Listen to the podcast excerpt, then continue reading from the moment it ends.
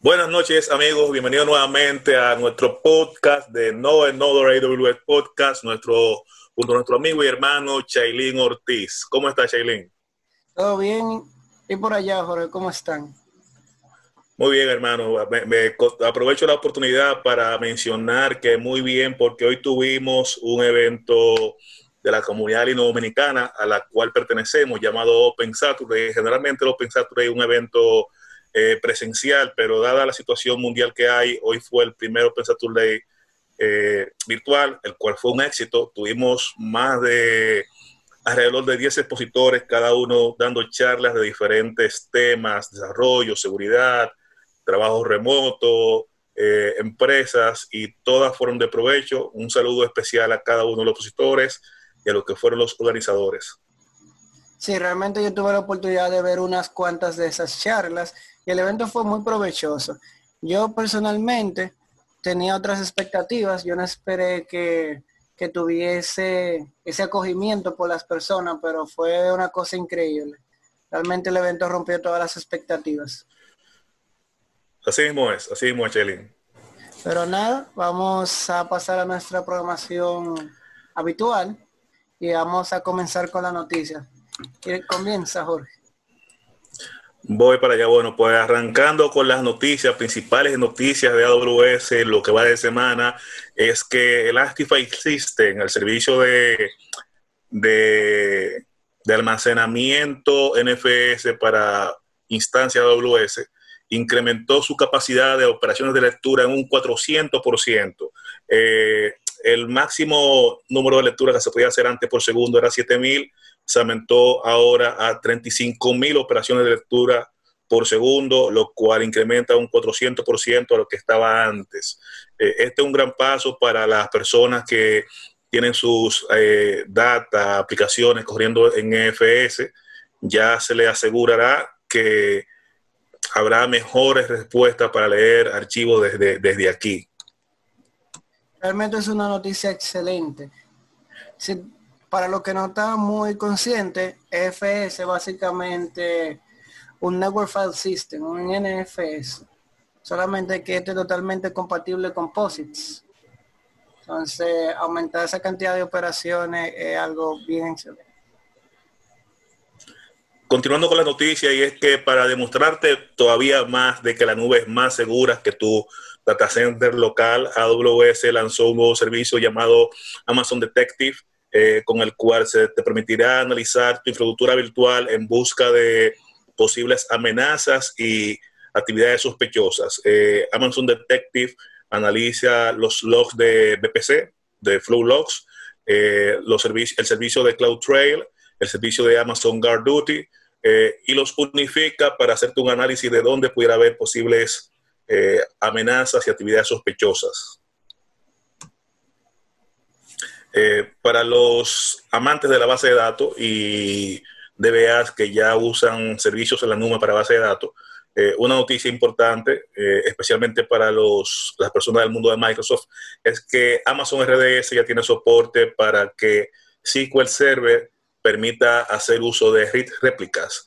hasta ahora, lo que tenía SQL Server, tengo entendido, nos, nos comentarán en los comentarios las personas más de base de datos, el soporte que tenía era Always On, un servicio nativo de, de, SQL Server, pero ahora tenemos el servicio nativo de AWS que te va a ayudar a agilizar este proceso, llamado eh, Réplicas, el cual va a tomar tu base de datos principal y va a hacerte una réplica en una o más eh, ability zones en la región.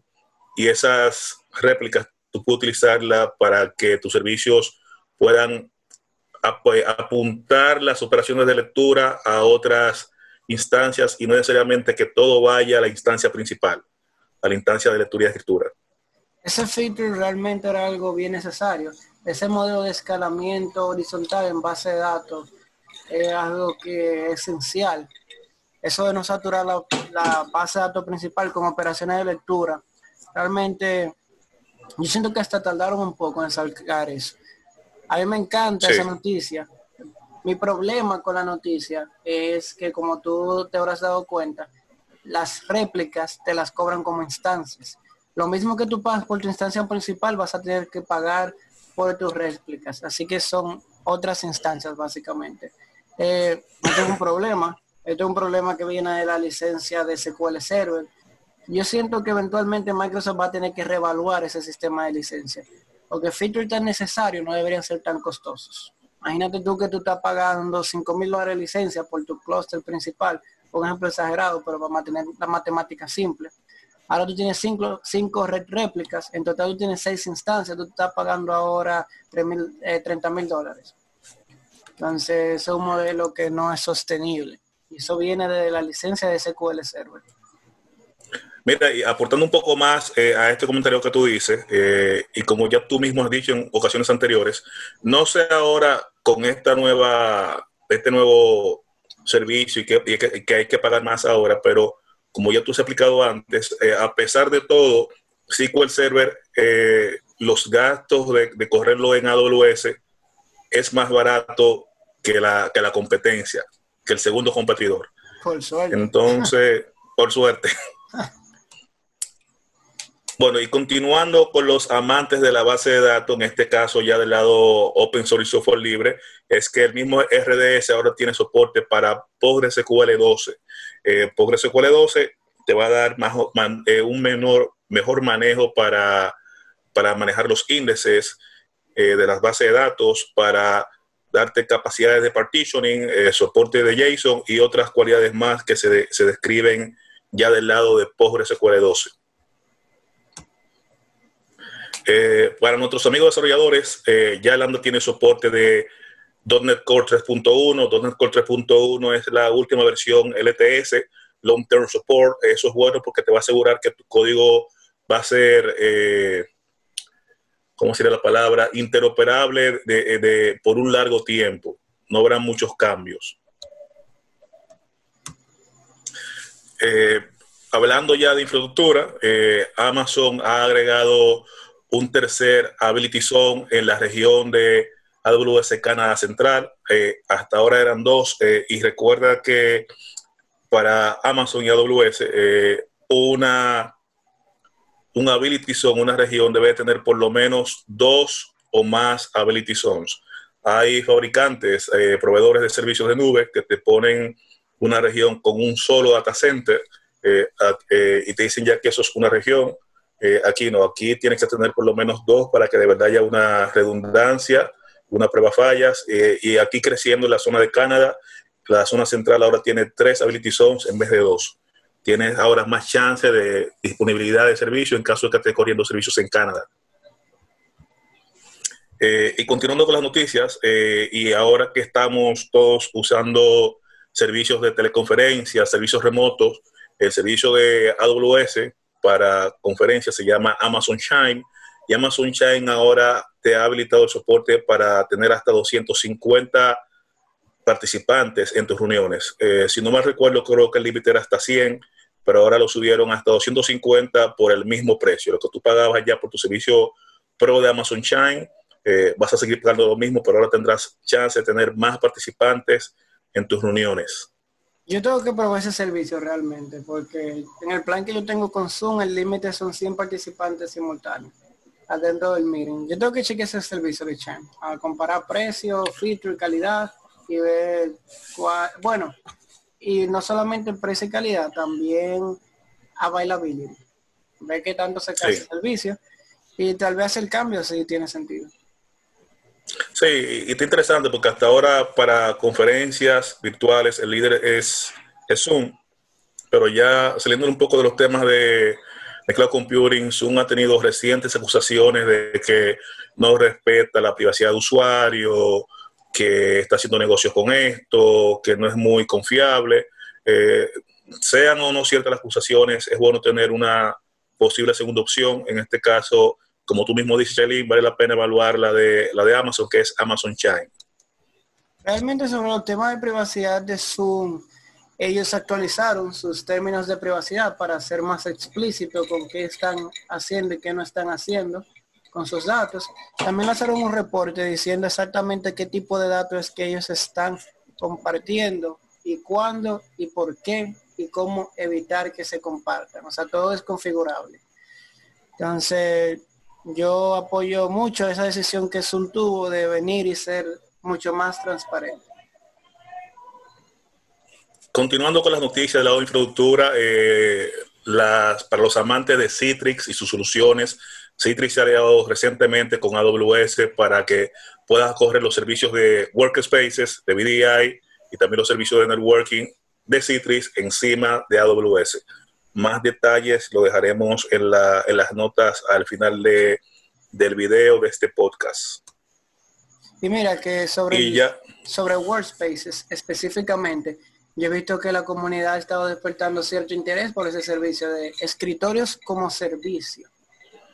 Claro, claro, claro. Ah, como tú dices, ahora con este, ¿cómo sería? Este cambio no planificado de repente que hemos dado todos en la forma de trabajar, la mayoría, eh, ya muchas empresas y personas se están interesando en los temas de teleconferencia, escritorios como servicio, VDI, y ahí es que entra Workspaces y el mismo sitio que se está aliando con AWS para vender este servicio.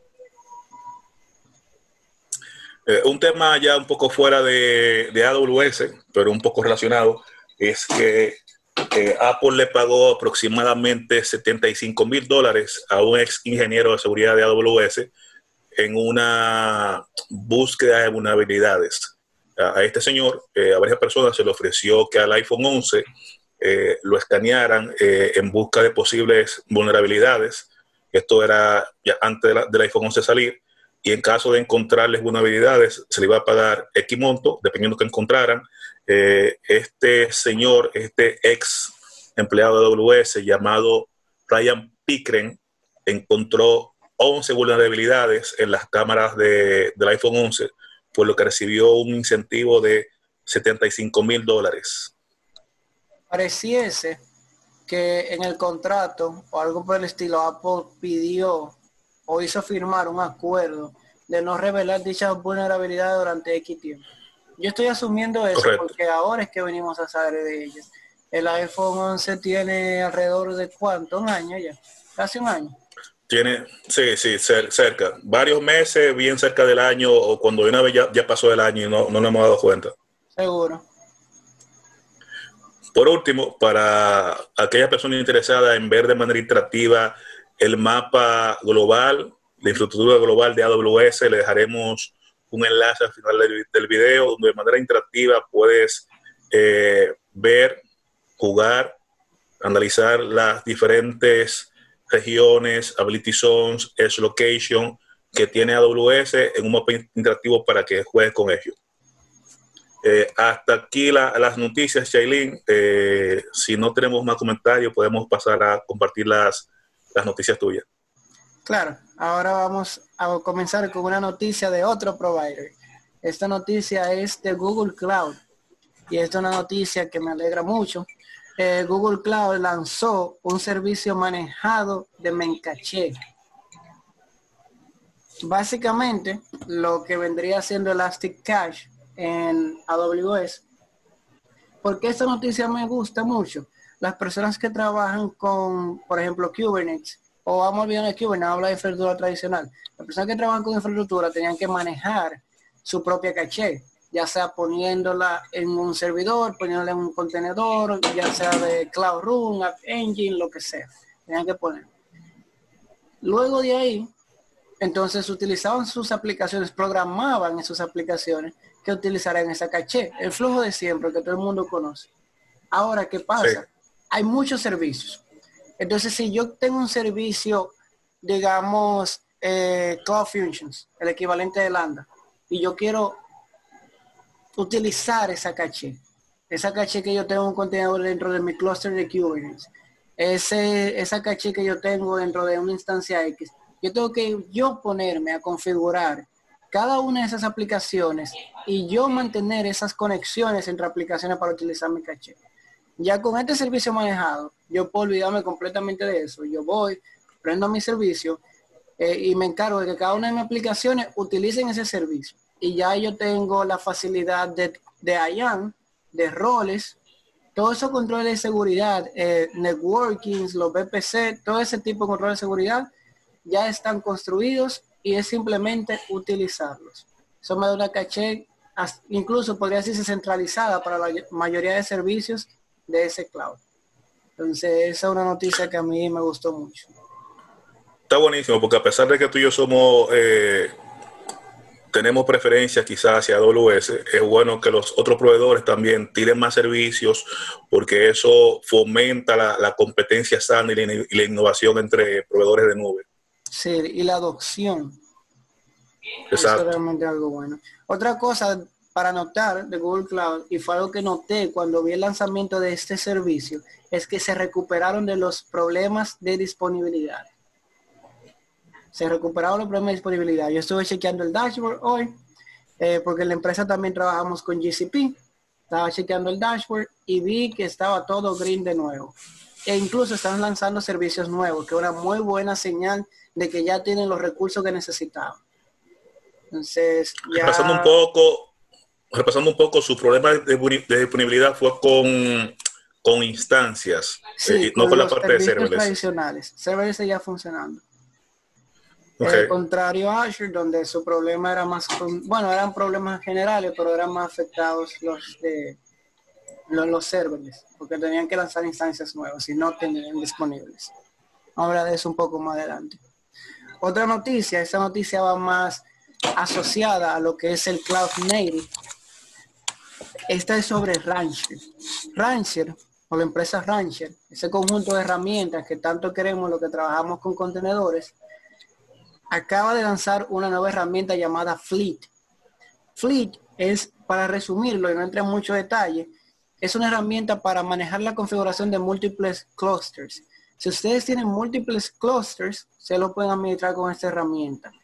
No hablo de múltiples nodos, sino tienen un cluster, eh, qué sé yo, ustedes son una compañía que le administra cluster de Kubernetes a otra compañía. So, ustedes tienen diferentes setups, pero quieren manejarlo centralizado. O su propia compañía tiene cluster para diferentes propósitos, para mantenerlo totalmente separado. Tiene un cluster de producción, tiene un cluster de QA y desarrollo, tiene un cluster de del, por, no sé, alguna cuestión de regulación de datos, le solicitan que tengan los datos en más un solo lugar, si que tienen un clúster en otra región, aquí pueden administrarlo fácilmente con la herramienta Fleet. Excelente noticia esa. Ahora pasando de nuevo a Azure, eh, básicamente en la semana pasada tomaron la decisión una persona preguntó en Twitter a la cuenta de soporte de Azure que él estaba tratando de lanzar máquinas nuevas y no podía. Entonces le respondieron que es que se retiraron todas las cuentas gratis. Las cuentas gratis se le, se retiró la capacidad de crear recursos nuevos, tanto las cuentas educativas como los que tengan créditos, como las nuevas cuentas, no pueden lanzar nuevos servidores. Yo entiendo que esta noticia, esta decisión vino a raíz de la falta de capacidad para cumplir con los clientes que sí están pagando. A mí me preocupa esa noticia más por la parte educativa. Es decir, personas que quisieran aprovechar estos momentos donde no están, donde no están trabajando físicamente, donde tienen más tiempo en su casa o su empresa paró las operaciones para adquirir habilidades nuevas, simplemente no van a poder porque no hay cuentas gratis.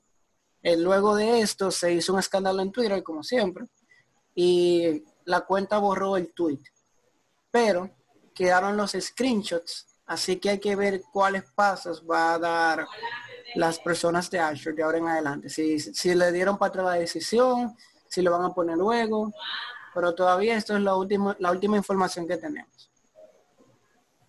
Sí, qué lamentable noticia esa. O sea, yo entiendo que cualquier eh, empresa de tecnología, eh, dependiendo cómo sea esto, quizás sea un, problema bueno, como dicen. O sea, quizás tú quieras tener tantos clientes que tengas que buscar más personas que te ayuden o más hardware. Eh, en el caso de, de, Azure se salió un poquito de control porque la, falta de recursos fue bien notable, fue un un crecimiento muy rápido y, es lamentable que tengan que afectar a, como tú comentabas, a los estudiantes, cuentas gratis, personas que pudieran ser futuros clientes, que lo saquen de, de, servicios para darle prioridad a, a la producción de las personas que pagan. Sí, realmente es un poco complejo. Yo espero que salgan adelante. GCP salió adelante en un par de días y GCP es un proveedor más nuevo. Eh, es un proveedor que, digamos, se esperaría tuviese menos recursos que Azure. Tienen menos claro. Eh, y salieron del problema unos cuantos días. Esperemos que Azure haga lo mismo. Entonces, ya pasando a noticias más oficiales, tenemos la siguiente. Amazon Cloud Logs Insights ahora está disponible en AWS Go Cloud en la región de US West. Yo, como lo había comentado anteriormente, veo que están poniendo más enfoque en Go Cloud.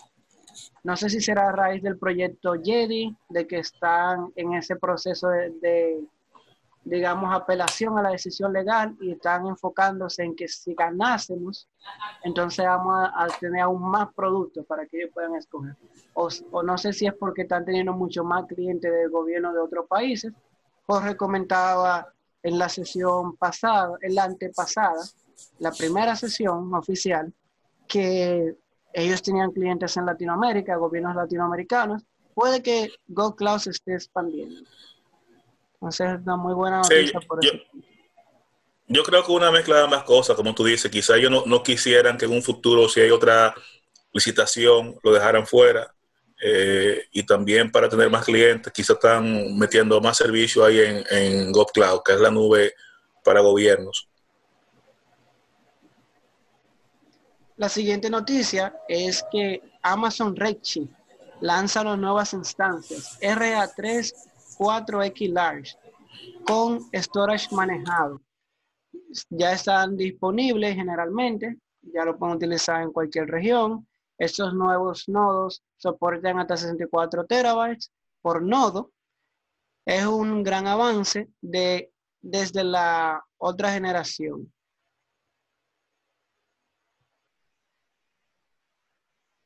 Pasando, Excelente noticia esa. Pasando a las otras noticia. Esta es de Workspaces también. Básicamente Workspaces acaba de agregar el modelo de Bring Your Own License.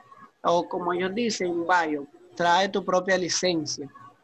Eso ya es para la región de China. Eso es algo que no nos afecta mucho, pero ya que Jorge tenía una noticia de Workspaces, quise hacerle otra mención al servicio.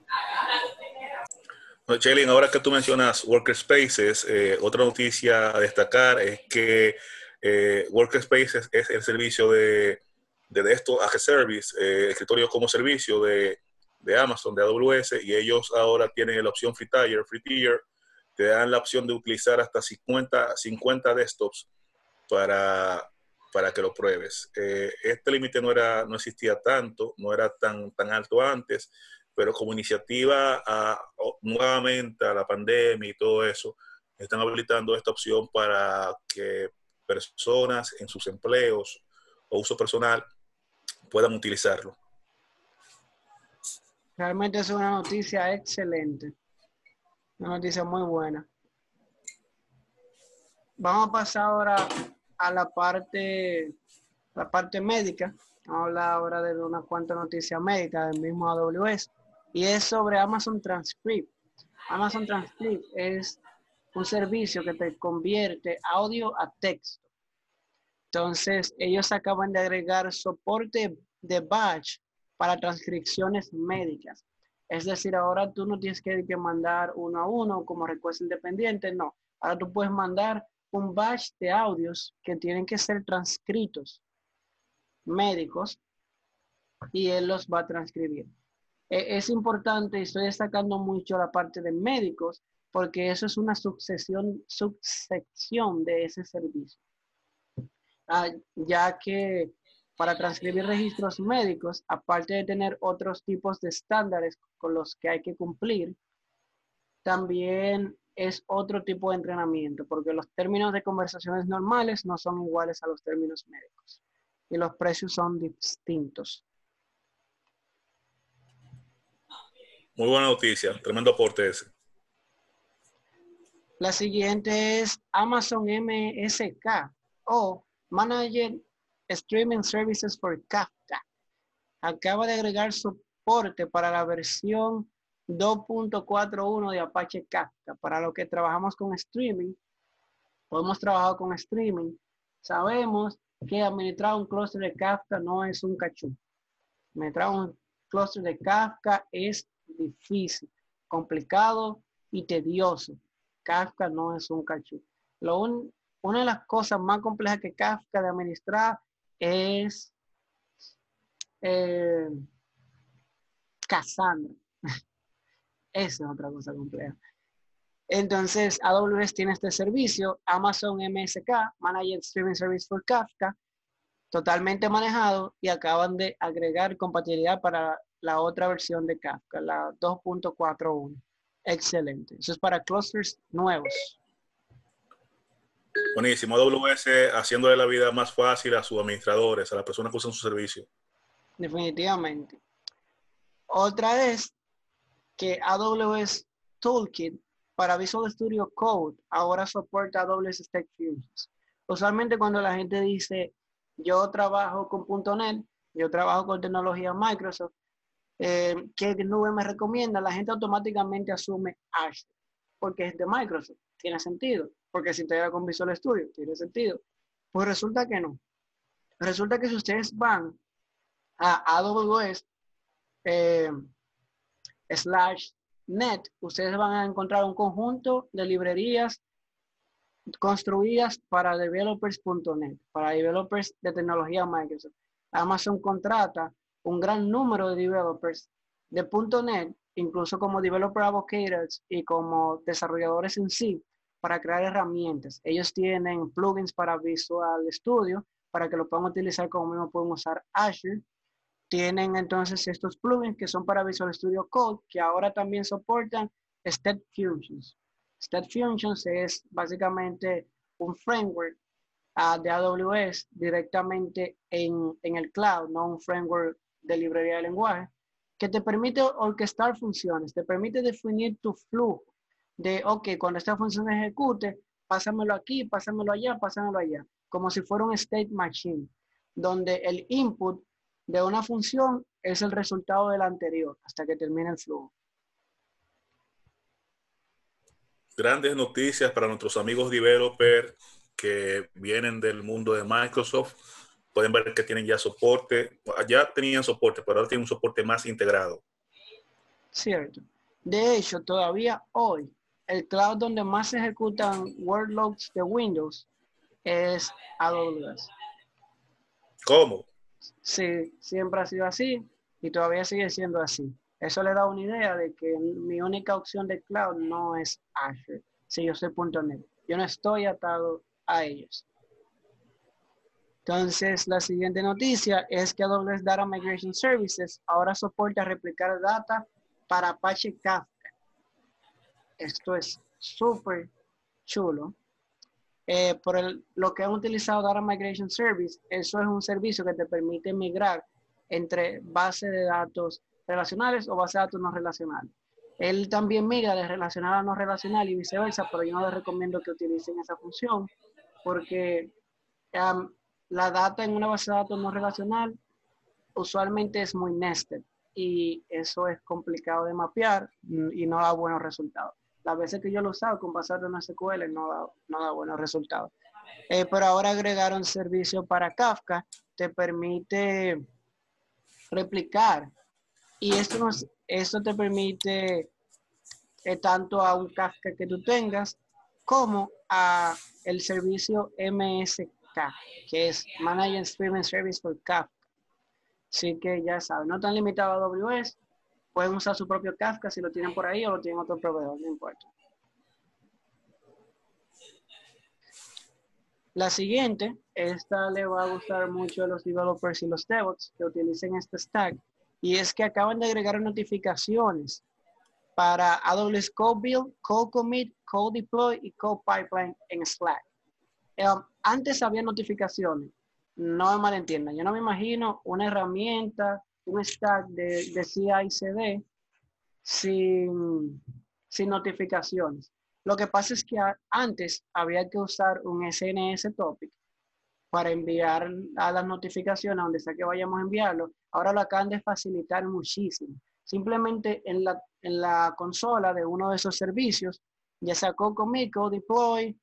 CodeCommit, CodeDeploy, CodeBuild, CodePipeline, tiene la opción ahí mismo de agregar su, su Slack directory y su Slack channel a donde se van a mandar las notificaciones cuando pasen algún evento. Para los que no conocen estos servicios, yo les voy a dar una, un overview súper, súper rápido. Code Commit, el GitHub, Code Commit, el GitHub manejado o Azure DevOps, la parte de los repositorios. Eh, Code Deploy, Code Deploy no es nada más que un CI. Pues imagínense Jenkins, imagínense Travis, imagínense eh, Azure DevOps, imagínense eh, Cloud Build. Ok, entonces Code Build, que es otro, eso es para construir, eso es para tareas. eso es para tareas. Y Code Pipeline es básicamente un orquestador de los otros servicios. Es decir, yo en, en Code Pipeline defino que cuando se suba un cambio a mi repositorio, yo voy a ejecutar esa tarea que va a construir y después yo voy a ejecutar esa tarea que va a ser deployment. Entonces, este como todo el stack de CI CD completo. Y ya Está muy interesante esa, esa integración con, con, Slack. Está muy, muy buena. Como tú dices, antes era con SNS para notificaciones, pero esa integración con Slack le da otro, otro nivel ahora. Sí, lo facilita muchísimo. Y realmente Slack ha sido la, básicamente la herramienta de comunicación de developer número uno. Eh, Slack es el Stack Overflow de, de, la mensajería. Básicamente eso es. Eh, claro. Incluso Slack recientemente, esto ya es por AWS, pero tiene que ver con el cloud, eh, agregó un feature para tú hacer llamadas de Slack a Microsoft Teams. Si tú vas a llamar a alguien que usa Teams, de, si en tu empresa un equipo usa Teams, otro usa Slack, o tú quieres hablar con alguien externo que usa Teams, tú puedes llamarlo de Slack. Slack dice que agregó ese feature para facilitar la comunicación. Entonces, también eso quiere decir que Slack reconoce que hay un gran número de personas que están usando Teams, pero todavía el día de hoy Slack es la plataforma número uno para comunicación. Está muy bueno, porque ellos, son, eh, serían competencia una forma de verlo, Teams y, Slack. Qué bueno que tienen esa integración para... A mí me ha tocado, por ejemplo, eh, usar Slack y, como tú dices, una parte de los de las personas usan Teams y siempre hay un tema de que no te puedo tirar o tú no me tiras a mí. Está interesante esa integración entre ellos. Sí, realmente es bueno ver ese tipo de inclusión. Eso es parecido a cuando los cloud empezaron a, a apoyar Terraform que cada cloud tiene su propio infraestructura como código, pero ellos entienden que Terraform se está usando mucho. Entonces vamos a apoyar Terraform, vamos a hacerle la vida más fácil a nuestros clientes. Sí. Entonces, ya de mi parte, eso fueron todas las noticias. No sé si tienes alguna otra más que quieras compartir, Jorge. Si no, ya eso sería todo. No, yo creo que hasta ahí fueron las noticias más relevantes de esta semana. Eh, tanto oficiales del Watch New de AWS como otras extras de, más fuentes. Eh, no sé si quieres, Chaylin, dar un breve preview de lo que tenemos la semana que viene, comentarle a, las personas que nos escuchan. El 11 tenemos invitados, ¿cierto? Eh, Jorge tiene razón. El 11 vamos a tener dos personas muy queridas de la comunidad vamos a tener a Eneldo de Marcos y a Gustavo de Iterativo, que van a servir como dos casos de éxito del cloud en República Dominicana, puesto que Gustavo es de GCP, Iterativo es un partner registrado de GCP, y vamos a tener a Marcos, que es de AWS. Lo que más me gusta es que ambos venden el mismo producto. Ambos basan sus negocios en el mismo producto, entonces nos va a permitir ver dos approaches totalmente diferentes al stack tecnológico para un mismo producto, caso que es súper extraño de encontrar. Sí, correcto. Muy valioso. Va a estar muy, interesante. Va a estar interesante ese, ese episodio, ese capítulo la semana que viene. Cierto. Entonces, en la semana de arriba, ya aparte del podcast, vamos a tener una presentación va a ser una charla por Memo Dorin. Él es un evangelist de AWS. Él estuvo con nosotros dando la charla de cierre, el keynote de cierre de el TIS el año pasado y ahora él nos va a estar apoyando durante ese sábado 18 con una charla de AWS. Esto está muy bueno, va a estar muy bueno el 11 y el 18. Tremendo, tremendo aporte para esas dos semanas. La comunidad se está poniendo intensa. Está buena, está picante. Está picante. Vamos a tener que llamar a Montero para que venga a anunciar aquí. pues nada, ya eso sería toda nuestra parte. Listo, pues hasta aquí el podcast de hoy. No Another AWS Podcast. Nos vemos la semana que viene con nuestros invitados de este podcast.